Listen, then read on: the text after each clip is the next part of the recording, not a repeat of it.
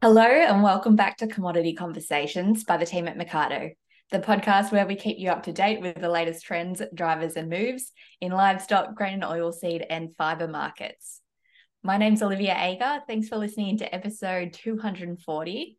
And today we're wrapping up the key insights and market dynamics across a range of commodity markets. So our latest quarterly market insight report is just around the corner from release. So if you're on the mailing list, make sure you keep an eye on your inbox for that next week. But today's episode is a bit of a prelude to that report. And Ethan Woolley is joining me to talk through some of the most important themes and watch points for cattle, sheep, grain and wool markets. So thanks for joining, Ethan. Thanks, Olivia. Glad to be here. Been a pretty interesting quarter, to put it mildly, I'd say, Ethan, with a lot of markets feeling the brunt of strong supply and really a demand picture that's been impacted by the poor economic climate around the world. And, you know, to start out with, wool is one of those markets. So we're currently in the winter recess and there's a nice 3-week break in there for the wool market. But how are things sitting as we started that new wool selling season? Well, yeah, the recess, it's a great time to catch a breath and take in what's happened. And it's interesting you talk about the sort of the whole commodity situation we've been through. We spend a bit of time on the road speaking with producers, and a lot of the wool producers we speak with, they've commented that the wool, for the most part, has been doing pretty well compared to some of the other commodities that they're producing or that their neighbours are producing. And that has been the case for most of 2023. It's definitely been a bit more resilient, but it's not immune to those supply and demand dynamics we've been going through. And to sort of summarise that, the Eastern Market Indicator, for the most part, was tracking sideways, sitting in that 1,200 to 1,400 cent range for 2023. But the last 8 sales of the season bucked that trend. And as a result, we've seen a sort of a depreciation in the wool. The EMI is 20% lower than the previous year. It's been a bit of a turn at the end for the wool.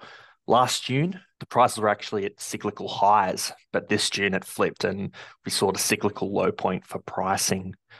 When we look at the pricing since 2010, Southern Fine Wool currently sitting at the 50th percentile. So we're now at a point where prices have been higher 50% of the time and they've been lower 50% of the time. So definitely an interesting time in the market to have a break and see where things go.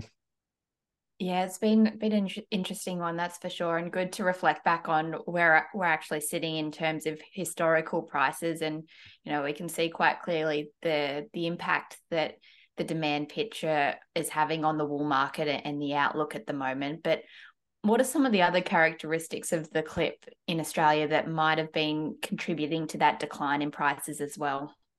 Yep, so we have been dealing with a wool market that has growing supply on the back of the East Coast seasons we have gone through. The supply pressure will always result in a flattening of fine wool premiums. Next season, it's expected for the average fibre diameter to shift finer, so this fine wool price dynamic is likely to continue.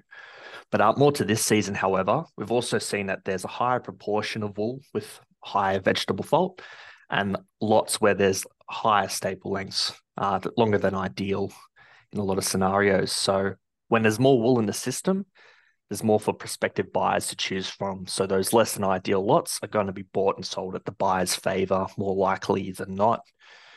Now, the increased levels of VM and the longer staples aren't turning buyers away. We know this because the market is still clearing significant volumes of wool. When we look at the weekly average of bales sold, we can see that the underlying demand for Australian wool hasn't declined. In fact, with volumes up marginally for this season, it's looking relatively healthy. We averaged 36,000 bales per week sold in the last season. If we look back at COVID, this was at 27,000 bales a week.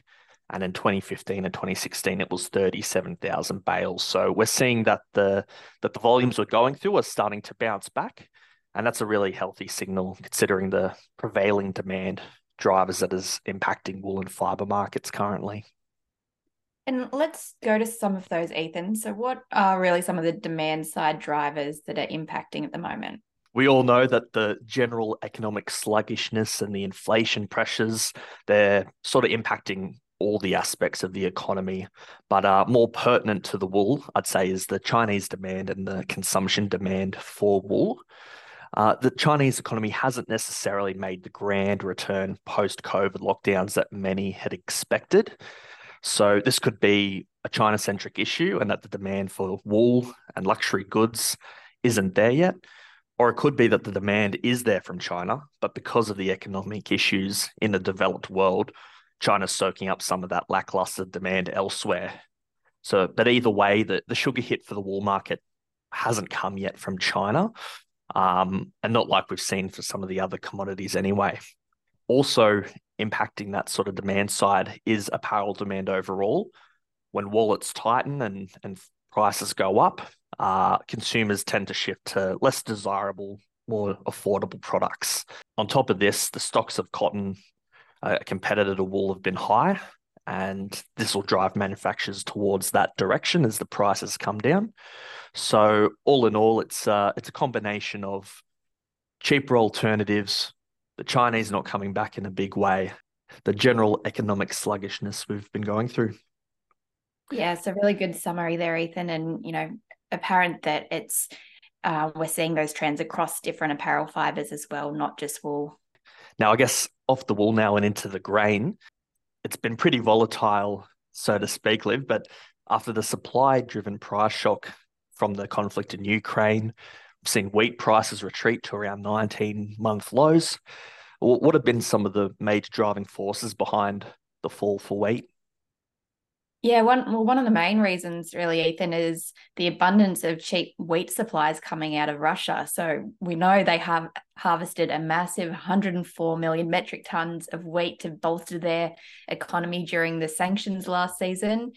And we're also seeing that grain moving out of Ukraine through the Black Sea Initiative. But of course, just recently, the market's worst kept secret materialized with Russia walking away from that agreement. So this did cause an initial spike in price, and it almost retreated immediately, with the market sort of expecting that there'll be alternate channels for export created, but it's definitely a moving space, and we're going to see that continued volatility as it unfolds.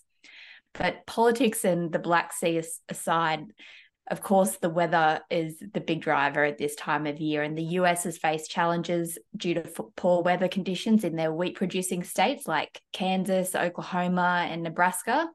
So that drought-like conditions there have led to poor yields and concerns over the crop quality.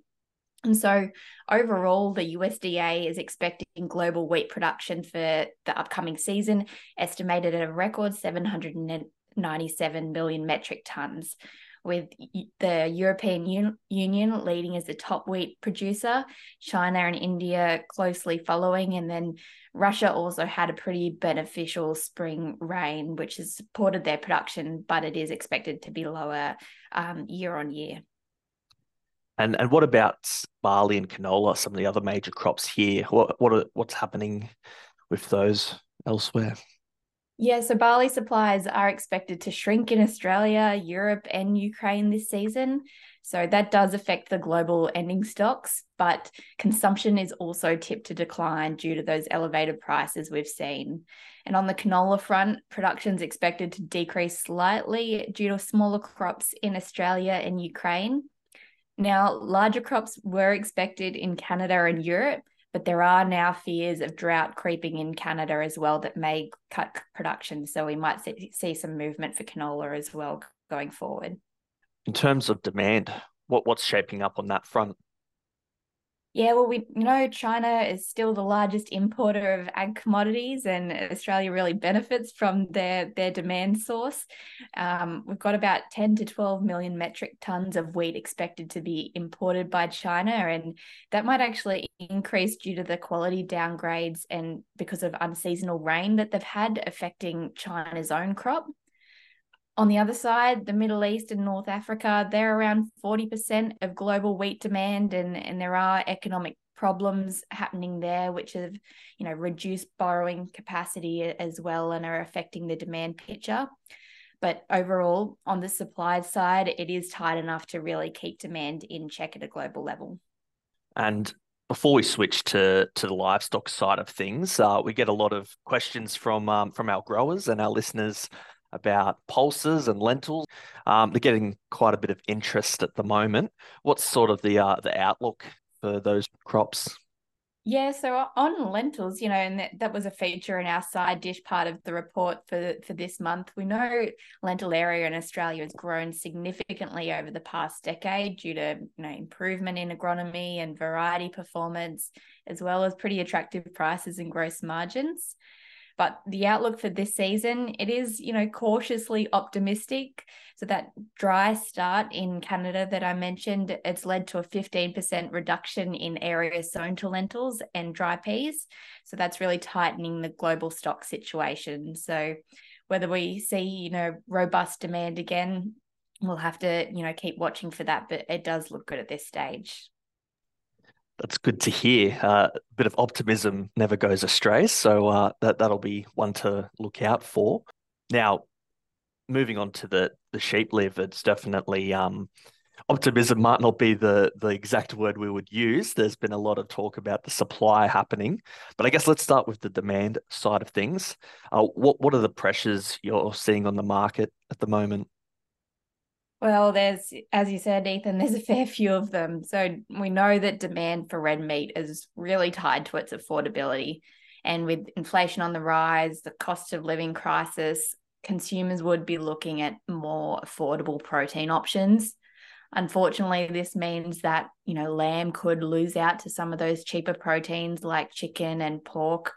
And even from a global markets and customer perspective, like, we have seen the US, which was our number one customer for lamb, they've really cut back on lamb imports this year. And the potential, you know, mild recession that they're looking at as well could really temper demand. So a bit of uncertainty in the consumer demand outlook. So the cheaper finished lamb prices, is that a reflection of that lower demand environment and that consumer environment that you're seeing?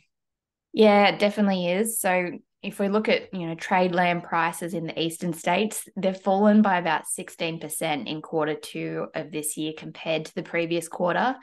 And by the end of quarter, trade lambs were looking at prices back at that sort of early 2017 levels. So, you know, while that demand from the US appears to be lower, we have seen, you know, Asia and the Middle East are starting to, you know, take on more volumes of Australian product, and we know they are demanding cheap protein. So that has helped to absorb some of that added supply, but these just aren't the high value markets like the US. When consumers are shifting towards those more affordable cuts, what we think of as producers and in the ag industry is that, is there an opportunity for mutton? We know mutton had its issues in Q1, but how is mutton currently doing in the market? Yeah, look, to try and find a bit of a silver lining in the market, mutton exports have ramped up considerably this year, and that's thanks to the lower price that we're seeing in the market. So it's really making it a popular choice in China and the Middle East. So we've actually exported more mutton in the last few months than we have for 20 years. So there was a 14% lift in the National Mutton Indicator in Q2, and prices are remaining in that 300 to 400 cent range. So processors are really prioritizing mutton over lamb. And, you know, that is good news for prices in that any decrease in supply should further support them. Whether that eventuates or not is another question. So that prioritization is interesting because what we spoke about last quarter was the fact that we would see a long tail of old season lamb crops come through. But did you expect that supply to continue at these sorts of levels? Yeah, it's been a really interesting one, Ethan, because as you said, we haven't had that winter tightening of supply that we normally would. So in May and June, MLA reported East Coast lamb slaughter was 11% stronger than the 5-year average, and sheep slaughter was 56% stronger. So we have to go back to 2014 to see numbers close to these levels during the winter months being processed. And interestingly, though, the mutton price was also trading in that 300 to 400 cent range back then. But the slaughter numbers alone don't really tell the full story, because even though we have seen slaughter stronger in history, although it was a long time ago, production is actually expected to be at a record this year. And that's because we've had that improvement in productivity, in genetics, as well as flock changes with more meat breeds. And that's all increased the average carcass weight. So for lamb, it's looking to sit at 7% above the long-term average this year. And you just add on to that, you know, the Australian sheep flock and breeding ewe numbers have reached their highest level since 2007. So the growing flock and, you know, continued positive seasonal conditions so far at least means all signs are pointing towards another big lamb crop in 2023, and really supply just being ample for the time being. So on the not so positive note, Ethan, we will probably switch over to cattle now. But what are some of the key figures that really sum up the changes that we've seen in the cattle market? Well, look, yeah, supply is definitely the key to that as well. It won't be a surprise to our listeners just about the current state of the cattle market in Australia, but I would say probably the key thing to take away is that the Yaki dropping 49% year on year is probably the best way of showing just that level of decline in pricing. Softening would be putting it a bit light, because we're definitely coming off the good old days in terms of pricing. What we can see, though, from the pricing data is that the younger cattle declines look to be outpacing the finished stock. For example, in Queensland, we've been seeing that feeder and heavy steers have come down around the 13% mark for the last quarter, whereas the restocker heifers, they're down 22% in the same time period. We've also seen that the spread between heavy steers to young cattle is moving away from negative towards zero. So June last year, that spread difference was about minus 19%, and it's climbing to now just under zero. It's at minus 4%. Pretty stark when you look at numbers like that, isn't it, Ethan? Has the El Nino outlook been the main driver of that increase in supply we've seen? Well, yeah, it's definitely topical, the El Nino discussion. Will they or won't they? But in terms of the supply surge we have seen and talked about, it was always destined to come to a head as the herd matures and the season reverts to an average season, let alone a drier season. There's been a lot of talk about El Nino, but pricing isn't just climate speculation. For example, we've seen that the Western young cattle prices are also down. And historically, the West isn't as severely impacted by El Nino as the East. So similar to wool, when more supply hits the market, buyers can be more selective, and we're seeing that. If there is a supply shock, if the conditions do turn, El Nino is declared and it's hard and fast, there is still theoretically capacity for slaughter to increase. Slaughter's only peaked above the 5-year average twice in the last quarter, so there is kill space upside. What will really sort of impact the ability for that to ramp up will be the economic conditions, the margins, and those costs for processors. They'll have a significant role to play in whether the upside can be utilised if the season turns. And look, if there's margin, then there will be support for pricing because the processors will want to get involved. But again, it's not just a drier outlook that's seen all this supply head to market. Yeah, and I think labour at processor level is the other big one that we're hearing is a limit to, you know, how much, how many cattle can actually be put through the system, because we know there's good margins, as you said, and there's good prices of beef at the other end, but, you know, that labour capacity restriction is a real big one impacting the market at the moment. With all this, you know, this increase in supply heading to markets, where is it going to end up, Ethan? Well, ideally onto the export market. The last couple of seasons, we've seen inflated cattle prices, and that's had an impact on beef export volumes. But now that the pricing's come away, we're looking at beef export volumes, and they look to be bouncing back, especially from important customers. Chinese imports are up 26% year on year for beef, so that's above 5-year average levels. So that's very good to see. And the US imports are also up year to date by 18%. So this is particularly good news because the pricing into the US is higher than last year. The 90CL pricing, which is one of the export indicators we look at, it's higher, and it's actually tracking above cattle prices as well. So even though it's relatively more expensive, the demand from the US looks to be growing. So that'll be really beneficial and hopefully something that can continue into the long term. But I guess how much of that Australian cattle and eventually beef supply can be absorbed by those markets, again, will depend on the state of the economy as we move towards spring and summer here in Australia. Cheap protein substitution is something to keep an eye out when times get tough. So the fortunes of our trading partners are going to go a long way to see how we handle the supply surge. And ideally, if conditions track sideways, potentially improve, there is that sort of export relief that we could see moving forward. Yeah, it's great to hear that at least for cattle, there is that bright spot in the outlook of that, tight supply of beef to the global markets that should, be a supportive factor looking ahead in the market. So, Ethan, I think that's a great spot to finish up on today. Thanks so much for joining me. I hope we have a more positive story, at least for livestock and wool, next time we catch up. Absolutely. Thanks for having me, Olivia.